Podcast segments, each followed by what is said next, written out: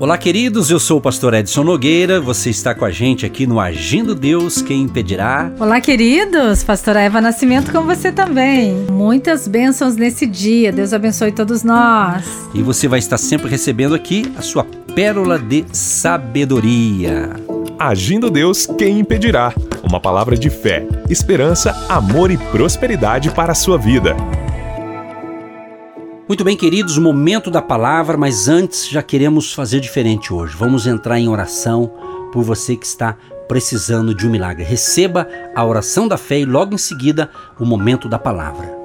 Senhor, nós entregamos esse dia, essas pessoas, os nossos ouvintes que se posicionam para clamar, para orar, para um tempo de milagre, um tempo de cura no corpo físico dessa pessoa que está indo em direção ao seu trabalho, indo em direção a algo hoje que precisa ser decidido na vida desta família. Nós te pedimos agora uma unção de resposta, uma unção de abertura de portas, uma unção, meu Deus, que essa pessoa está clamando para um dia diferente, um dia, meu Pai, que o Senhor vai marcar a história dessa pessoa. Nós te pedimos em nome de Jesus que o Senhor abençoe essa casa, essa família, esse escritório, esse automóvel, essa compra, essa venda, essa reunião, tudo que vai acontecer na vida dessa pessoa nesse dia, Pai. Nós entregamos tudo e todos para a honra e glória do nome de Jesus e que essa palavra que vai ser ministrada, revelada, venha abrir a mente desse homem, venha tirar a incredulidade, a irreverência, o medo, venha tirar tudo aquilo que atrapalha essa pessoa de entender a sua palavra, que o Senhor venha dar clareza, entendimento, direção e orientação para que essa palavra venha suprir, venha sustentar, venha revelar aquilo que essa pessoa está precisando nesse dia nós te pedimos porque as palavras de Deus que têm sido ministradas nessas semanas têm sido palavra de luz, palavra de alimento, palavra de consolo para o coração abatido, para o coração oprimido, para essa pessoa que está se sentindo abandonada, sozinha, triste, envelhecendo, essa pessoa que sente que tudo acabou, que não tem mais nada para fazer. Nós te pedimos agora que o Senhor venha abrir a visão espiritual dessa pessoa e saber que o Senhor ama e o Senhor tem propósito, porque todas as coisas cooperam para o bem, para o bem daqueles que amam a Deus em nome de Jesus. Sim, ó Pai, nós concordamos com esta oração e pedimos uma bênção para aqueles que estão enfermos, enfrentando doenças na família, enfermidades. Repreendemos, seja qual for a doença, a praga, a peste, nós expulsamos agora, em nome de Jesus. Nós damos uma ordem no mundo espiritual. Saia dessa casa, deste lar, essa doença, essa enfermidade. Vidas salvas, vidas libertas, vidas transformadas pelo poder da oração da fé, em nome de Jesus. Amém. E graças a Deus. Que Deus te ilumine, que Deus te abençoe com esta oração. E vamos entrar aqui na palavra. E logo após, mais uma oração para fortalecer a sua fé. Cremos que está um mover espiritual muito forte. Cremos no agir de Deus. Você está ouvindo? Agindo Deus quem impedirá. Deus está agindo. Nós estamos aqui porque Deus nos deu essa missão, Deus nos deu esse chamado. E se você nos ouve, é porque Deus tem um propósito, um plano para você no dia de hoje. Apocalipse capítulo 1, o verso 20, diz assim: O mistério das sete estrelas que viste na minha destra, e dos sete castiçais de ouro, as sete estrelas são os anjos das sete igrejas, e os sete castiçais que viste são as sete igrejas.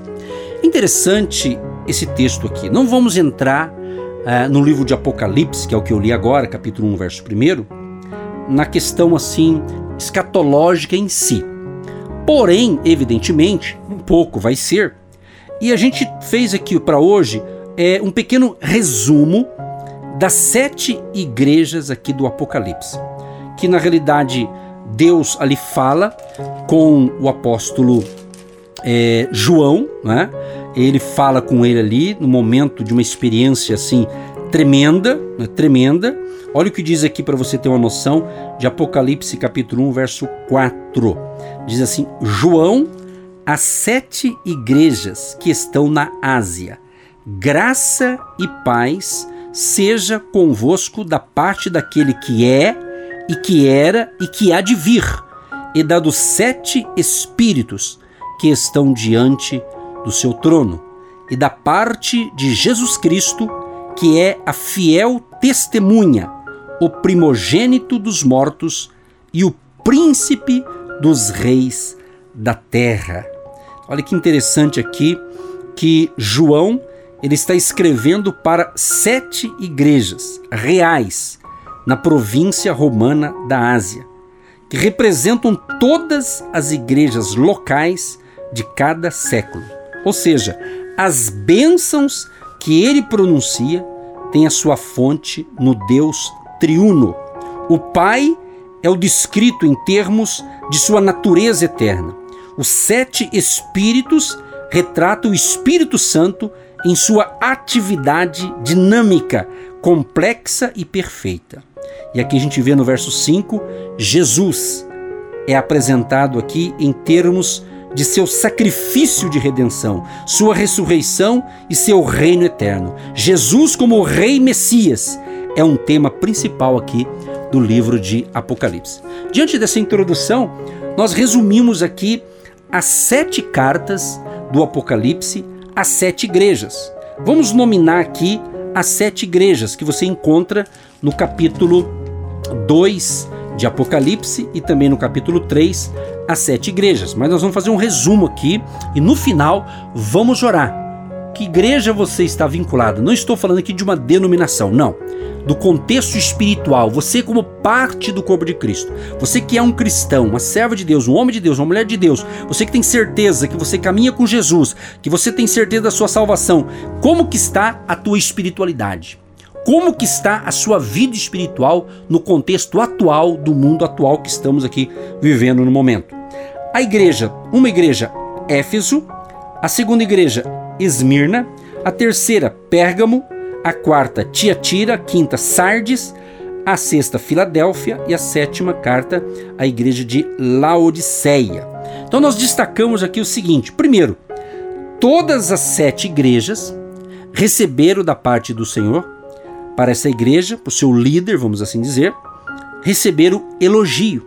Olha que interessante, preste bem atenção nisso. Todas elas receberam um elogio. Só que tem algumas delas receberam crítica, exato, foram criticadas. Foi apontado o seu erro, a sua falha, ok? E teve outras, nas outras igrejas, uma instrução para todas elas.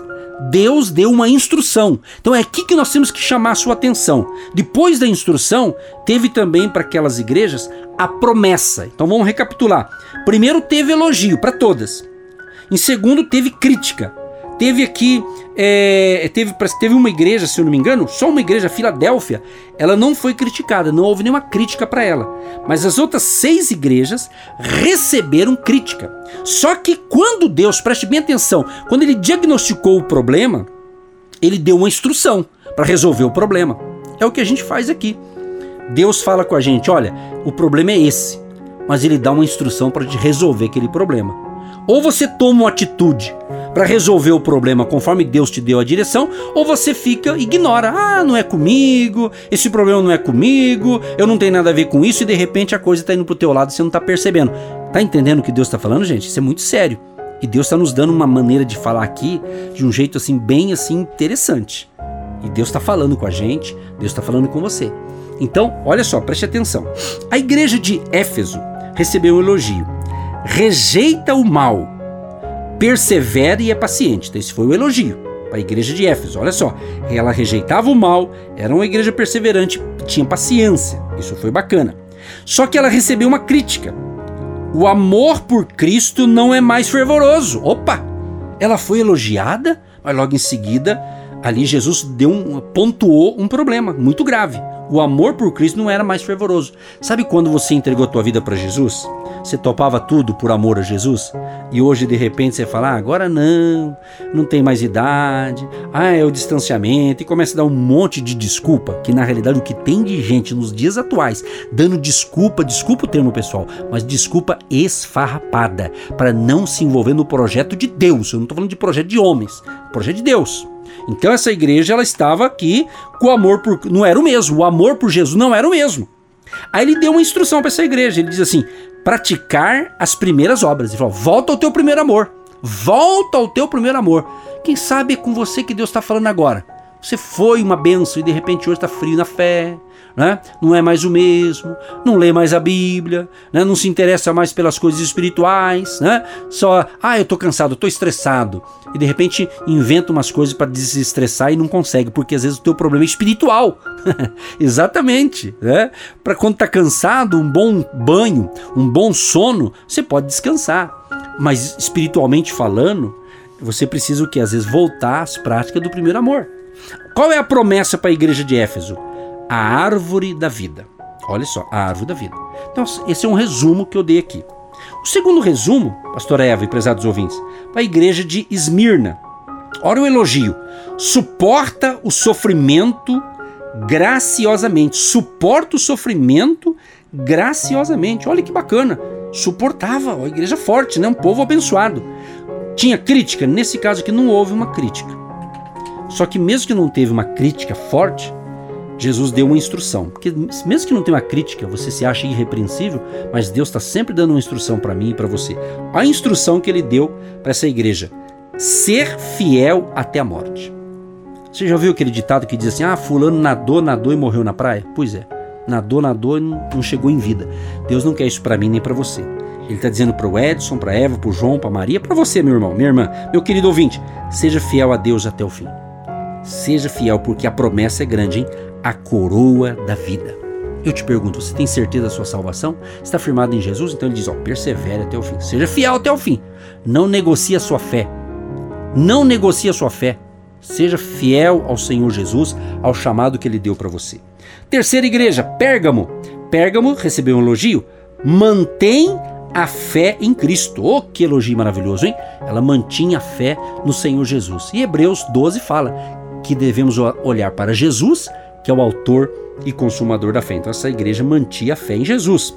Só que tinha uma crítica, olha só que interessante, né? Tolera a imoralidade, a idolatria e heresias. Era uma igreja complacente com coisas erradas, pecados sexuais, imoralidade. Olha só, quer dizer, recebeu elogio, mas foi diagnosticado ali um problema. Só que Jesus deu a instrução para resolver o problema. Ele diz assim: arrepende-te arrependimento. Quem sabe você está se enquadrando nisso aqui. Pastor, eu errei, pequei, falhei nisso, naquilo, a consciência está pesada. Então Deus está falando para mim e para você hoje. Arrependa. Se arrependa.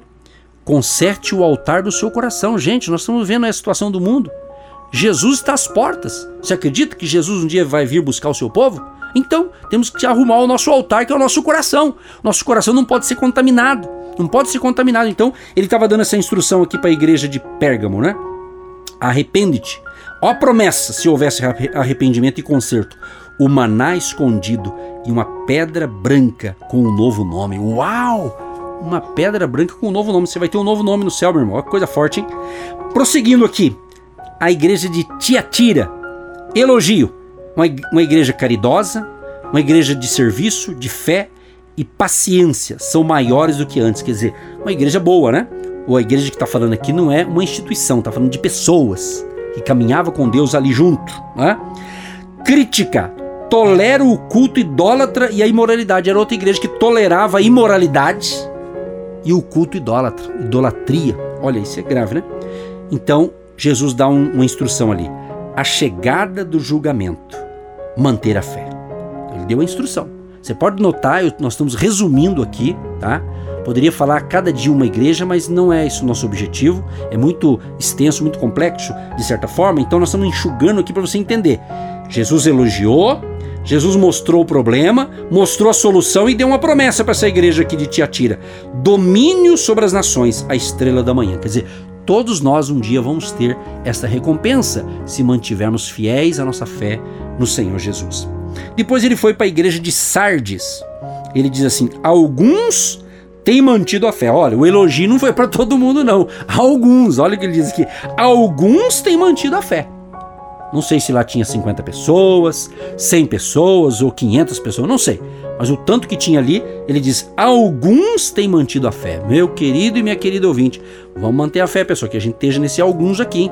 Não vamos esmorecer, não. Não vamos perder o foco. Fique firmado na palavra, na verdade de Jesus. Aí diz a crítica para essa igreja foi forte, hein? Era uma igreja morna. Nossa. E ele diz que os mornos serão vomitados. Ele fala assim, ó, que você seja quente ou frio. Se for morno espiritualmente, vai ser vomitado. Meu Deus, é forte isso, hein, gente?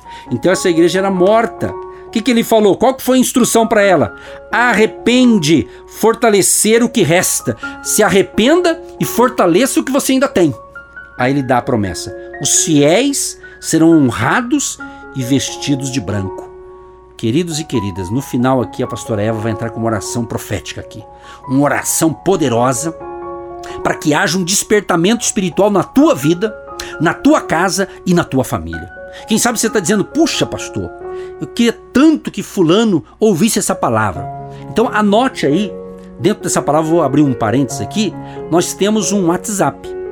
Manda para o nosso WhatsApp que nós vamos enviar o link para você, que você vai poder ouvir nos nossos podcasts tem ali no Spotify, tem no Anchor, vários deles ali, essa ministração. Além de ser lançado aqui na emissora de rádio, nós lançamos também na semana seguinte, sempre de segunda a sexta, essa mesma mensagem. E ali ele vai poder ouvir qualquer horário. É importante você espalhar essa palavra para aqueles que estão mornos espiritualmente. Você sabe aquele cristão que era uma benção, mas de repente esfriou na fé de tal jeito, não está nem frio demais, está morno demais, está feia coisa. Então nós estamos aqui para ajudar. Para ajudar, Deus nos levantou para isso.